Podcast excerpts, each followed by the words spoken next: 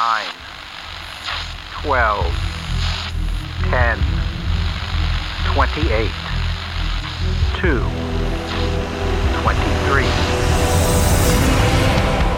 This is Deep State Radio, coming to you direct from our super secret studio in the third sub basement of the Ministry of Snark in Washington, D.C., and from other undisclosed locations across America and around the world.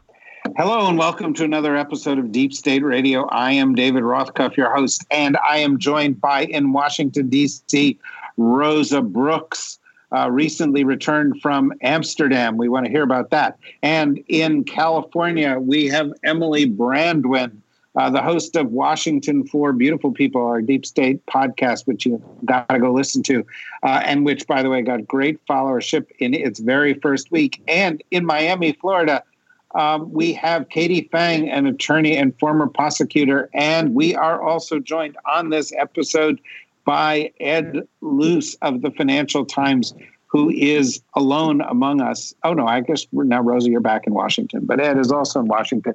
So Rosa, before but, we but, get but into Ed all is, of Ed this, is always alone among us. Yeah, that's no, sort of that's- metaphysical, existential truth about all of us, David. I'm going to take that as a, as a half glass full metaphysical observation. We're all alone in a crowd. wow, this sounds really you. That's what I Wh- learned in what- Amsterdam. Well, that's what I wanted to know. How was Amsterdam? Uh, Amsterdam was very Dutch. There were a lot of bicycles and canals. And and did you did you meet the king?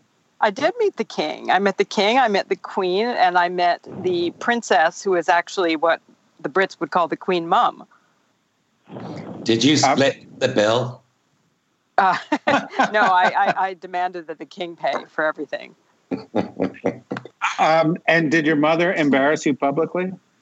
Well, my mom was awesome. Uh, she gave a great speech. There was a certain irony about having my mother give a speech. Uh, you know, my mother give a sort of anti-hierarchy, anti-elite speech in front of the king and the queen at the royal palace. But you know, um, that's the way it goes. That's That's how these things go. Um, but but on the other hand, it's further sign. All you have to do is sort of get to Holland and move north, and they seem to have figured out government and philosophy a little better than the rest of us have. Yes, Um, yes. Uh, and lots of Dutch people were confused about Donald Trump. And I said we were also confused about Donald Trump.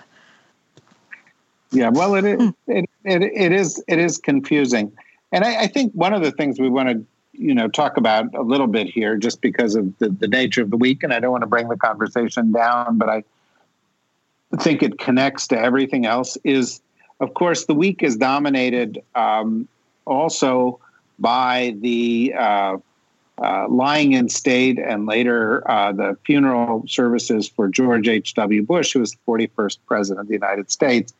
Um, and one of the things that has struck me is the um, juxtaposition between the reaction to Bush uh, and the behavior of the president, uh, which echoes, of course, what happened uh, not too long ago with, with John McCain.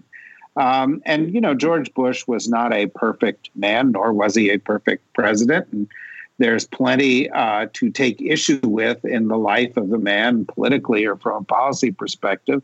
Um, but everybody who knew him uh, and worked with him uh, not only finds something in his service to admire, but but above that, his character to admire.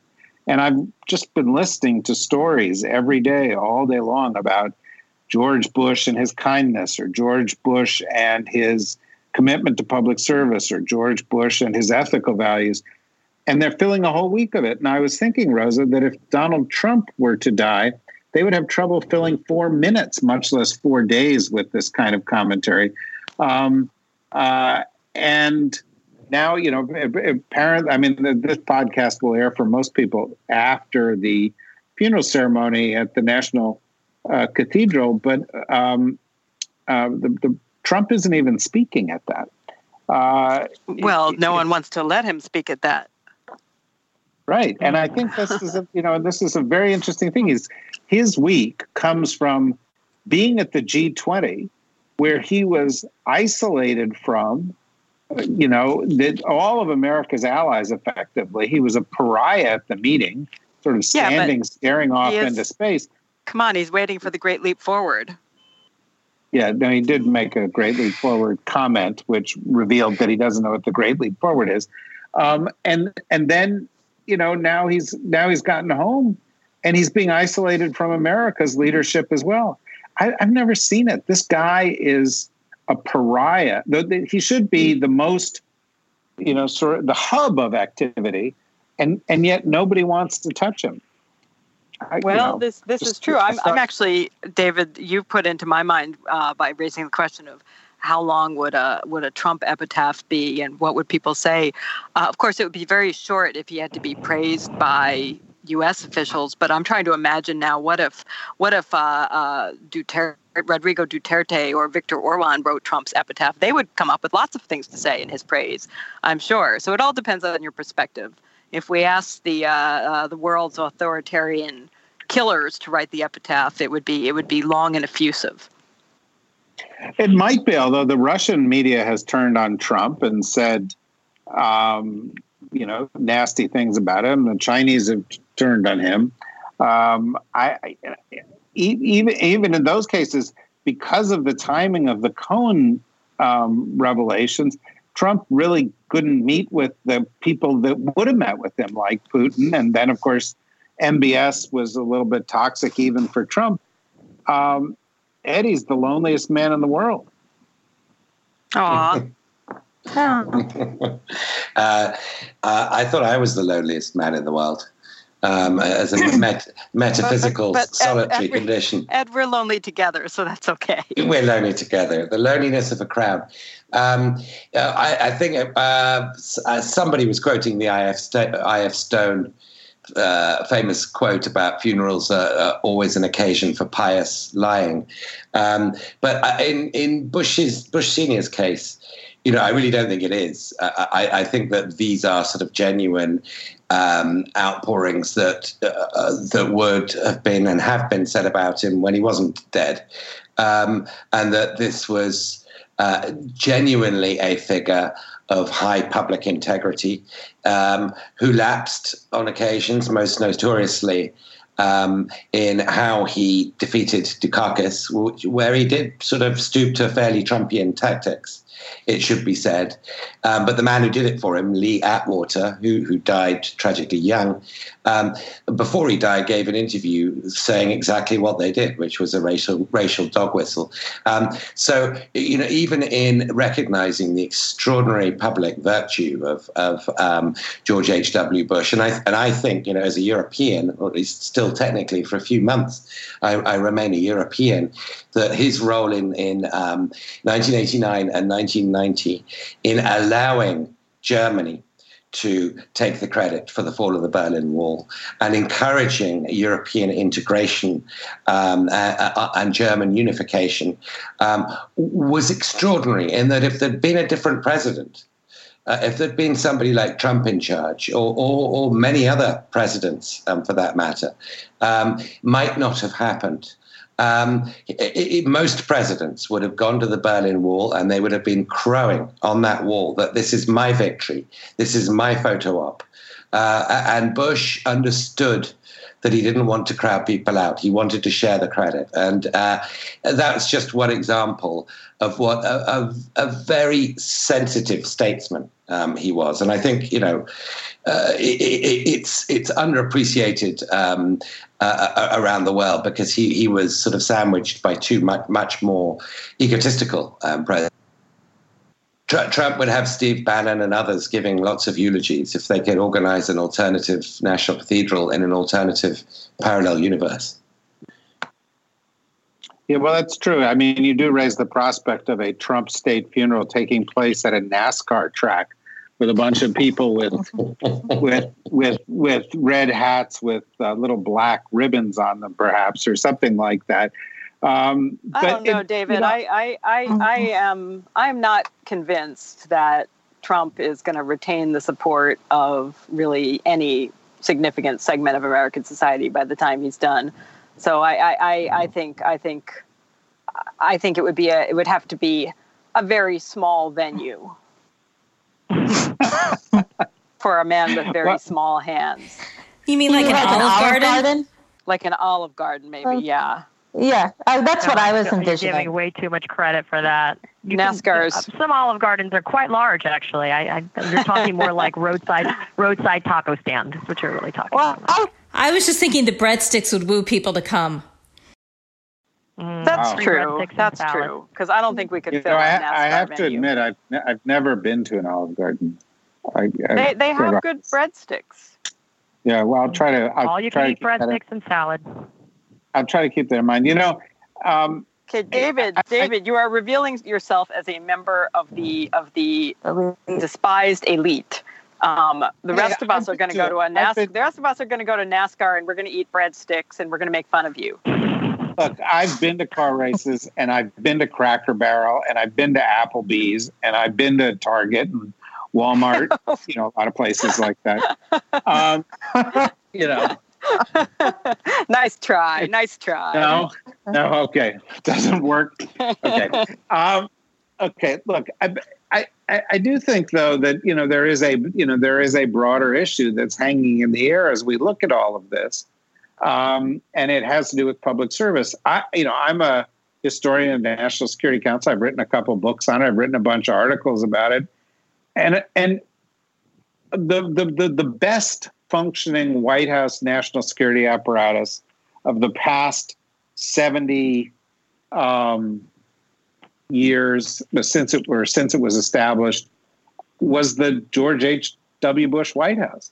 And it, it was for a number of reasons, including that he had more international and national security experience than any incoming president that we've had, uh, probably since Eisenhower, having been a former uh, U.S. UN ambassador, head of the CIA, envoy to China, and vice president for eight years.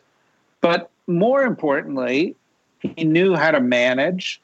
Um, by the way, he he did not think Reagan did, and the tr- Reagan Bush transition in the White House um, was actually very tense because the Reagan and Bush people did not much like each other, and they let go all the Reagan people and and and and largely replaced them. Um, but but it was also because of his management style, where he wanted other people to be heard. He had very strong um, uh, uh, uh, advisors like James Baker and Brent Scowcroft, who were also good friends of his, but who would say no. Uh, and there was this kind of chemistry that worked well because of the man at the top demanded it worked well. Uh, and there was a real collegiality. None of these things exist now. So not only was he dedicated to public service, um, but he was actually good at public service. Um, uh, whether you agreed with the ultimate policy outcomes or not. Donald Trump is something else. Another person who's something else is is Robert Mueller. And we have the president of the United States actually tweeting things out like Mueller isn't the man you think he is. And Katie, wasn't there isn't there like a crazy right-wing lawsuit against Mueller now accusing him of treason? Yeah, so Jerome Corsi, who we heard a lot about the last few weeks because like one of those bit players in a really black comedy, you know, in a really dark comedy, you kind of um, have this Jerome Corsi guy who we know is a birther. So he's that was his introduction or his entree to Donald Trump, and their relationship had to do with this whole birther conspiracy regarding um, President Obama. But Jerome Corsi was given a plea deal by Robert Mueller, and he turned it down. And he said, "I'm I'm an old guy. I'm not going to be forced to basically admit that I lied. I just got really confused, just like Roger Stone's gotten confused a few times." And so Jerome Corsi released the um, prospective plea that he had with Robert Mueller, and it basically was lying to the federal government, which seems to be the um, the trap for a lot of people these days. But again, it can't really be a perjury trap. Just as a footnote, I spoke to Roger Stone last week, Thursday, and I asked him about the Michael Cohen deal and all this other stuff. And he's like, oh, it's a perjury trap. And, you know, that whole concept, how can it be a perjury trap if you're telling the truth? But anyway, so Jerome Corsi said, I'm rejecting this plea deal. Oh, and hey, by the way, I have hired a man by the name of Larry Klayman, who has been defeated in court more times than I think that um, anyone can count, to sue. And that's what he's done. He filed his lawsuit where he's basically now accused Robert Mueller and his team of treason against the United States in an attempted coup d'etat against Donald Trump. That's literally where that's gone. And he filed it today in federal court. That's amazing. By the way, Larry Klayman, I just I have to offer this up because I know you guys will be entertained by this. I have actually run afoul of Larry Klayman because when I was in the Clinton administration, um, I, I, worked as deputy undersecretary of commerce and then later as acting undersecretary of commerce, and they were going after the Commerce Department on all sorts of things because Ron Brown, the former head of the DNC, was running the Commerce Department, and there were they were saying that people were sort of given this was a kinder innocent time where the big scandal was that maybe a donor was given a seat on a business mission um, uh, uh, to another, uh, you know, b- b- trade mission uh, because they were donors, and they were looking into this as a as a high crime. Um, when think about that, but I didn't have anything to do with that. But I was in the Commerce Department, so I got um, uh, subpoenaed. I had to go and de- get deposed by them. Um, and I went in and I didn't have a lawyer. They thought that was a little weird. Um, and then they started asking me questions and they said, uh, well, so you've been uh, close associate for the Clintons of, of, for a long time. And I said, no. And at the time, by the way, I'd never met a Clinton. And, and even though I was deputy undersecretary of commerce, and, and they said, and I, they, they said, no, you've, you've, you, you've been a close associate for many years. And I said, well, no. Um, and they said, well, you know, you're testifying here, uh, and and and and you're under oath, and and uh, you could be uh, uh penalized for perjury if you don't tell the truth. And I said, no, I've never met them before. I don't have any relationship with them. And then they, they, he pulls out a folder very dramatically, and he says, "Mr. Rothkopf, I have here a copy of the Little Rock whatever bugle, and uh, uh, dated 1984. And uh, uh, I, I, want you to rethink your answer. Did you or did you not know the Clintons before? And I said, no, I didn't. And they said, well, right here it says you were in Little Rock in 1984. It even quotes you. And I said, uh, did you read the article? and he said, and he sort of looked a little befuddled. Um, and I said, well, you should read the article because I was in Little Rock because I was directing a production of Ferenc Molnar's The Guardsman. And we were doing um, something with the University of Arizona with Little Rock. It starred Lucie Arnaz and Oh Larry Luckinbill. And, uh, and uh, I knew you would appreciate this, Emily. And I'm like, I'm and, dying. And he and, and Klayman sort of looked down and he was like, uh, "Oh, all right. Well, moving on." Um, Typical so, Klayman. Yeah, I mean, it was so ridiculous and spurious. And I, I think probably I should have been indicted for some of my work as a director, um, but mostly in that case, for its if you if there is a crime against mediocrity. Um, but but but you know, Rosa, as I as I listen to all of this stuff, um, you know, you get the, the, this question of there are people suing Robert Mueller for being a, a traitor. You've got the you know we, we're we're in some kind of a national crisis over what public service means, and I think part of the reason that Trump got elected is a lot of his base thinks politicians are corrupt. They're all corrupt, and so's he. But so what? Yeah, no, I, I, I think that that's I think that that's right. I think there's a tremendous amount of of cynicism. I think that a lot of the what what sort of passes for support for Donald Trump really comes out of more a sort of despair. Uh, you know, the, the, a, a kind of nothing matters, nothing makes any difference and and Trump is just you know I, I very much think that in the election of 2016 a vote for Trump for many people was not a vote for Trump per se it was just a vote of you know fuck him Uh, let's just let's just lob this cannonball into the middle of everything and see what happens. Um, and and I, I I do think you know I think this is something where Steve Walt, who's been on our podcast before, basically has it right. I think there's a profound failure of of the elites uh, in both parties in this country, um, and you know a failure to look out for much of the rest of America, a failure to think about the importance of actually listening to people in the rest of America. And I don't just mean that sort of fabled white working class, which which I think is the least of it. You know, I, th- I think this this also goes to talking to middle class Americans, to African Americans, to Asian Americans, to Latino Americans, uh, and and you know I think that that not just amongst those who voted cast a what was really in some ways a protest vote for Trump, but also for many of the voters who didn't vote, who just stayed home. Uh, you know, it was out of a sense of deep hopelessness of nothing's going to change. Why bother? And and that I think is the you know the single biggest challenge facing facing all of us, the good guys, if you will, uh, you know, as we move into 2020, you know, that, that we we saw higher than typical voter turnout in the midterm elections, but but it's still it's not going to be enough, particularly given the way you know gerrymandering has sort of rigged uh, electoral results and the, the sort of overcoming the structural problems created by our electoral college system and our two senators per state system, you know, the only way we're going to get back on track is if we could get really massive voter turnout to to overcome those things in 2020.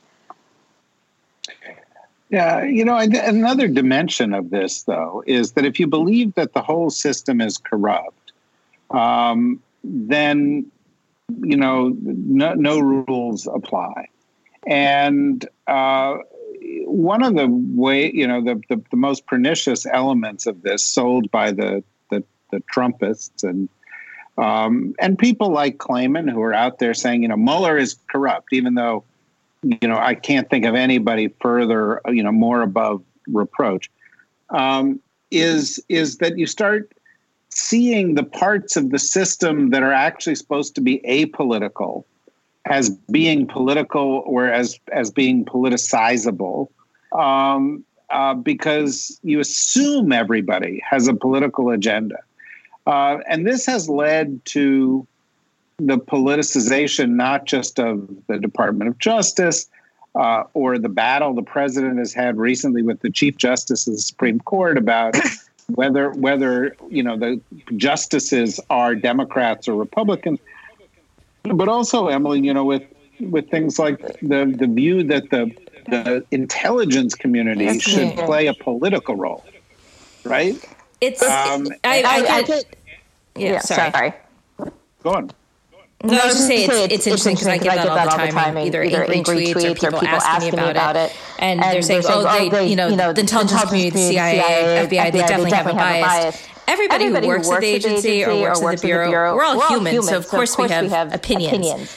But having, having worked, worked there, I can, I say, say with 100%, 100% certainty, I've never, I've never worked, worked, with a bunch, with a bunch of people, people who are, who more, are dedicated, dedicated, to, the mission, to the mission and a loyalty, and, loyalty, and they check, and their, check politics their politics at the door. At the door. It is, it such, a fact-based organization, where emotion, opinion, opinion kind of goes, goes out, out the door, and you're just relying on facts. So, so the idea that people are working on some kind of deep state secret agenda is so laughable, and it's also just so highly, highly insulting to the women and men who work there for decades and decades. You know, I have friends who worked there, you know, 30 years who now say, you know, now they want to leave because of Trump, but who have who worked, through, every, every single administration, administration because, because, it's, not, about, about the president, the per se. It's really, it's really about, about, the country, and it's about, the oath, that they take to the country, to the country and to the service, service that, they're, that they're doing. And it's, and it's to me, to that's, me, that's the real, the real crime, crime that now, we're in a time, time where people, are actually doubting, doubting the integrity, integrity of, the, of the FBI. I get it with the CIA because of just the mystique that the CIA has, for better or for worse. But the FBI, that you're also seeing that amongst you know GOP voters that they're doubting you know, you know the, integrity the, integrity of this, of organization, organization, that, you know before, you know, before now, now, never, never had, had that. that. So I, you know, you may think this is this sounds a little bit all over the place, but I actually think it connects back, Ed, um, to um, George H. W. Bush, because George H. W. Bush didn't get along that well with Ronald Reagan because Ronald Reagan was owned more by the hard right, and because Reagan was much more of a populist, and because he took uh, undertook a number of things that undercut the way the system was supposed to work, Iran Contra, um, but also did some other things which we're now paying the price for, like work to eliminate the fairness doctrine, um, so that, uh, you know, which set the stage ultimately for the rise of Fox News. He also helped fast track, by the way, Rupert Murdoch's citizenship so he could buy the largest broadcast network in the country at the time. Um, and uh, by the way, if you really if you really want to entertain yourself with how circular this is, go back to um, you know uh, read about the, the you know the early days of those campaigns and how young Roger Stone went to young Donald Trump and aging Roy Cohn to help the Reagan campaign, which Stone was running in New York State, and you Trump helped Stone find Reagan campaign headquarters uh, next to the 21 Club downtown in Manhattan. I mean, in other words, this is all caught up in, in this turning point, which actually was Reagan. And that Bush is the outlier of all presidents since then, because in some ways he was the most uh, uh, a vestige of the way the system used to work. Uh, and that around the time of Bush's one term presidency, you also saw the rise of Newt Gingrich, the, the extreme hard right, uh, as a continuation of, of Reagan, which has led us to where we are today. And so, you know, Bush, Bush is not the, you know, sort of the last decent man, uh, but he's also a symbol of a turning point in American history that has now soured everything. Ed. Yeah, no, I, I've um, always had mixed feelings about Reagan, and I think you know with the rise of Trump, um, people who might have had a more um, uh, nuanced view about Reagan in the past have tended to sort of contrast Trump with Reagan. Um, but I think Reagan's you know role in in history is complex, but uh, that Trump is very much uh, actually a natural product of the party um, that Reagan ran and the direction in which he took it. Uh, I think Reagan, you know, was was a sunnier character. Morning in America might be his epitaph, and Evening in America might be Trump's, but um, they're talking about the same day. Um, and I think that the um, racial uh, dog whistles that Reagan used in the 1980 campaign um, flowed directly um, from some of the work that Nixon had done with the uh, uh, uh Southern majority um, following the civil rights. Um, um, uh, legislation of the 1960s. You remember LGJ, LBJ turning to his speechwriter and saying, "We've lost the South for a generation." Well, it's, it's you know closer to two generations um, now. And so I do think that, you know, if you look at Reagan's legacy, if you look at how he used um, um, uh, covert appeals to race, implicit appeals to race, um, to uh, uh, build um, the sort of new, more conservative majority, then clearly Gingrich is is is a child of Reagan, and he's very much a father of Trump. Um, so the Bush's nemesis uh, was probably Pat Buchanan. I think Pat Buchanan was the man who finished Bush off. And what made Bush so out of touch um, with the Republican Party is that, uh, uh of, of, of, even back then, was that he was a patrician. Um, he did believe that you should take political hits in order to do the right thing. He, he broke the um, read my lips, no new taxes pledge because he believed that a fiscally responsible budget deal, a bipartisan budget deal, was in the national interest.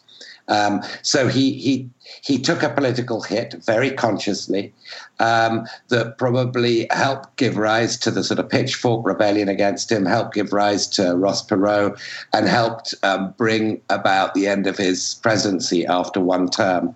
And unfortunately, the lesson from that um, is that you don't take a hit um, for the team, for the national interest, that you will not be rewarded in this lifetime um, for acting um, in that way. And that, that old phrase, I can never, you know, being a B movie, um, really quite sort of um, lowbrow cultural aficionado, um, the, the line from the senator in, in Gladiator, I might not be of the people, but I am for the people, you know, is, is, not, what, is not what gets you reelected.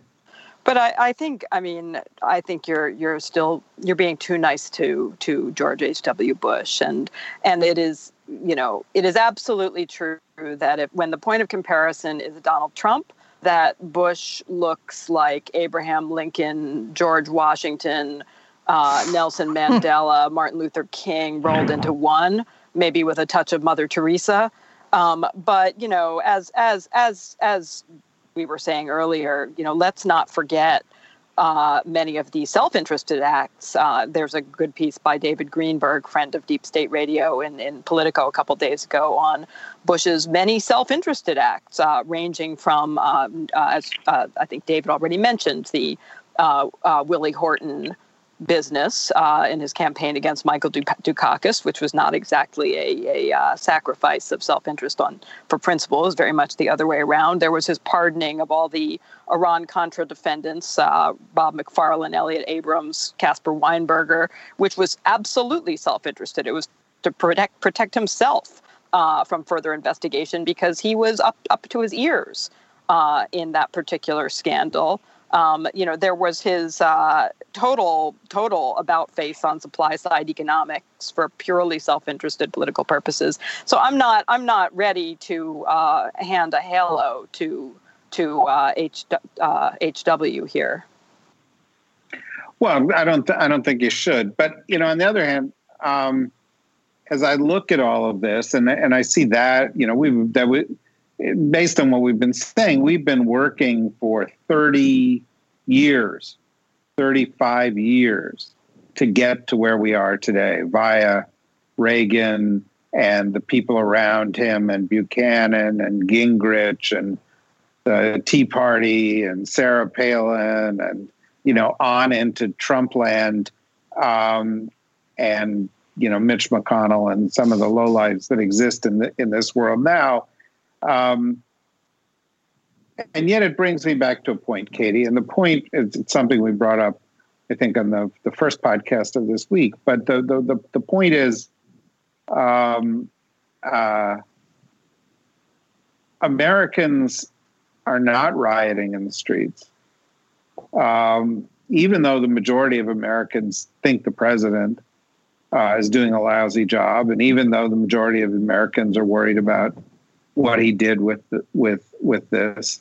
Um, and I and I think that this may be because to some extent Americans still retain faith in the fact that the system will work, that Mueller mm-hmm. will prevail, that the Supreme Court will do what it has to do with Kavanaugh on it or without, because of guys like John Roberts, who again has got a mixed record, but seems to be willing to stand up for certain key principles.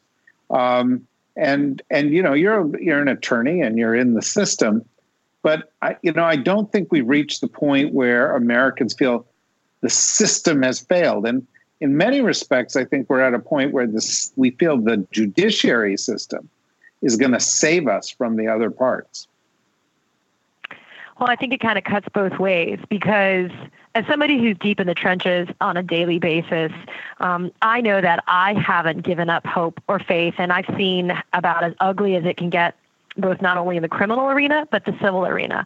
I do think for the very first time in decades we have an exceptional politicization of the judicial system. And I'm not talking just the recent Brett Kavanaugh hearings, confirmation hearings vis-a-vis SCOTUS. I'm talking more along the lines of there are people who don't ride in the streets because they do believe that that white knight um, is is Robert Mueller, and that there is still credibility and dignity and integrity in agencies like the FBI, the Office of Special Counsel, et cetera. And they do believe that one day soon, fingers crossed, um, sooner than later, that there will be all of the answers to all the questions we've been pining over for the last few months. But I also think that on the far end of the spectrum, you have people that are also not rioting in the streets because they do believe that Donald Trump has successfully exposed um, some type of nefarious element that has always existed in our judiciary, in our criminal justice system, in our agencies, both federal and state. And so they think that he's the savior. They think Donald Trump is the guy that has peeled, you know, back, um, peeled the scales from the scales have fallen from their eyes, and now they see that their suspicions all of these years are are correct. That there is this insane kind of um, Jerome Corsi esque Mueller conspiracy going on, where people are trying to um, unseat and and and get rid of people as quote amazing as Donald Trump. And so I think that never the twain shall meet, obviously, and I think that that's the reason why you have serious people digging in their heels and holding out, holding out for one thing or another, because we all know that depending upon the outcome of the Mueller investigation, Mueller could deliver any Donald Trump's head on a platter um, with uncontroverted evidence of his complicits.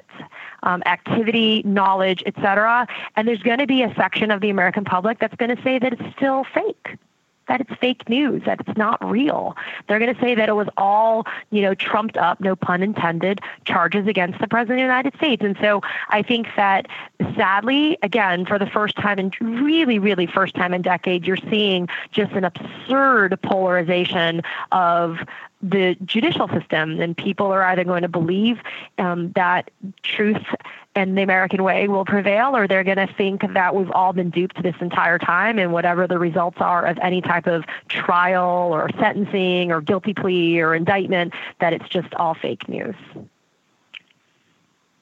Well, I'm, I'm, I'm going to keep struggling for this shred of optimism here. Kori's not with us this week. She'll be back next week. And so I'm trying to fit this tiara of optimism on my head. It doesn't fit very well but but but but Emily, you know, I, do, I I think the other thing in which people ultimately may have some faith is what Ed mentioned earlier, which is elections.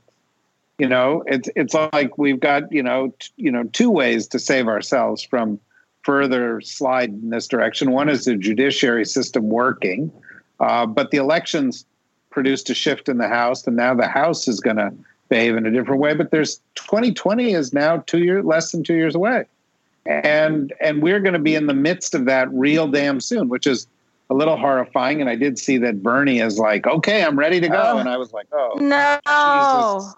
Yeah, exactly. Well, yeah. that was sort of no. what I said. Make it stop. Yeah. yeah, no, if you're a Bernie bro and you're listening to this podcast, find another podcast because this is going to be a real uncomfortable place for you, I think. Um, uh, because I, you know, to me, the Bernies of this world reduce the chances that the Democrats can actually win, and we've seen how that works. But but there is. I, I have no issue with Bernie's politics. I have an issue with the same old faces, and and with you can choose which word you want to put your emphasis on there. Um, I would I would also be very happy if Hillary Clinton runs again, uh, if Joe Biden runs, right. Uh, I would add them to the list. I am I am with you 100%. I am with you 100%. As, as I've said before, I think I said it on the podcast, but I said before, I've reached a, a disturbing age. I used to feel real uncomfortable with the idea of a president of the United States being younger than me. And I have now reached the age where I'm real uncomfortable with the idea of a president being older than me. Um, and I am substantially younger than all those people that you mentioned because I think we need we we need a change. But most of the people who are running are younger, and they they do represent a change. And you know, I listened to the the, the your little secret uh, uh, dreams that you talk about, uh, you know, on in your Twitter account and and now on the podcast, Emily, and and it sounds to me like you may have some faith in that system too. I do. I was the midterms gave me faith. I was like horribly terrified. I also take credit for more people voting because I think I personally harassed everyone into getting out and voting. But it gave me some faith. And I think if we see new blood, new faces, I think that's going to instill some power and some faith and motivation to get out there and will you know, restore everything that we've lost over the past two, three years, where everything just seemed to go down that, you know, shithole. And I think I, think midterms did that. I mean, as a woman, it absolutely did that for me to see so many women now running and getting getting elected. It, to me, I was I was nervous about that to see how people would react, and so I am. I'll borrow the tiara just for a little bit because I also like to accessorize, but I do think I do have some optimism, and I think there's there's reason to have that. Ed, what about you? Re- reasons for optimism? Do you have any? You, uh, I just want to see you. I just want to see you in the tiara of optimism. I want um, to see how that fits on you. Can, can I wear a cravat of optim- optimism? I just don't think I'd. I wouldn't look very fetching in a tiara, knowing, knowing me. Um, well, I, I, I, um, I'm, I'm going to have to take a rain check on the the, the quest for optimism. Uh, I, I could produce, you know, some time honored homilies, but I, I, I don't think I'd, I'd rather wait and see what happens. The, the, the, the optimistic thing I will say is lots of things are possible. That spectrum contains positive outcomes as well as very dark ones. Um, but I don't right now. I don't right now see see things that are going to transform the mess that we're in. Um, uh, and uh, I just see possibilities. Well, that's you know pretty depressing, um, and we're running out of time here. And when things get dark and we're running out of time, I always turn to Rosa to really put a fine point on our depression. um, no, no, but, no. But, I, I, but but I share Ed's um, sense that that on the spectrum of possibilities, there are good things as well as catastrophically awful things. Um, yeah, that's true. I, I want to turn the subject in the last 30 seconds here, completely different direction. I've really enjoyed your attacks, Rosa, on Sheryl Sandberg and Lean In. And I saw that Michelle. Why, thank you, David. I, and I saw Michelle Obama had joined you in those attacks. Yeah. And I just I wanted to give you 30 seconds to talk about that. no, it's it's it's excited to, it's exciting to have Michelle Obama joining me in the in the I hate Sheryl Sandberg uh, corner uh, and and cursing away merrily. Um, I, I, think that I think that uh, Sheryl Sandberg has been revealed over time as not exactly the role model uh, a woman ought to have for a number of reasons. Some of which have to do with gender gender politics, and some of which just have to do with uh, uh, generally disgusting and unethical behavior by Facebook. Um, so I hope that this will this will lead lead all those women who are who are you know going out and buying lean in and joining these little lean in circles that uh, they need to uh, toss that book and and go read a room of one's own instead hey you know i just it gives me one idea here as we wrap up uh, emily yes. don't you have on it uh, don't you have on an upcoming episode um, my uh, friend Nell Scovell. I do. I'm talking to her Wednesday. Do you do, do you know who co-wrote Lean In? Um, I I don't remember. I at one point did know, but now I don't anymore because the brain well, cells have gone away. You, they apparently not functioning very well because you could have. That was a pretty leading question. Um, Nell Scovell. Well, I was going to take. A, I was going to guess Nell Scovell, but that that that seemed too easy. uh, but I was thinking maybe you and Emily should talk, and maybe you could join her for a few minutes and have a little cage match with Nell. It would be so entertaining. Oh God, no. Because when I like have gone, I've gone after Sheryl Sandberg a few times, and I and I get these emails, some very thoughtful emails from Nell uh, explaining why it's unfair for me to go after Sheryl Sandberg in one case or another. Um, well, it's just a, it's just a thought. But for those of you who want to hear the other side of this, uh, listen to um, uh, uh Emily's podcast, Washington for Beautiful People, um, where you know you'll go because you think Nell Scovell is a great comedy writer who wrote a great book on comedy writing, and, then you can stay for some lean in debate. Um, uh, in any event, uh, you know, there's lots. Uh, I, I think Rosa. I think Rosa should write a book entitled "Recline, Ladies." I think Rosa wrote an article for a publication which shall not be named that was pretty close to that. It was pretty um, good. I reread it. Yeah, no, it was very it was very good. And the publication is foreign policy. I'm just joking around, but you should go you should go and and read it. Kudos, Rosa. I'm I'm reclining hey, as we you, speak. did you guys know that it's 50 years from the release of Night of the Living Dead? And I was just it just reminded me of Donald Trump for a second there, just in the administration. That's that has got to be significant. There, I mean, could, could we, how could we ignore that that connection? I just you know. yeah, that's true. I think we talk all about Bush and we're missing the point because it's really Night of the Living Dead. That's mm. it's a much better it's a it's a much better historical reference. Um, well, folks, your assignment is to go and see Night of the Living Dead. Uh, by the way, I saw Bohemian Rhapsody last night. I really liked it for for what it's worth. I know it's a controversial controversial subject out there, but I enjoyed it. Um, in any event, I also liked Widows, by the way, a week ago. Very good. Um, in any event, if you've got time to go to the movies, go to see the movies. But uh, tune in to Emily's show, um, yeah. Washington for Beautiful People. Tune in to upcoming episodes of Deep State Radio. Tune in to National Security Magazine, which will be later this week with Jake Sullivan.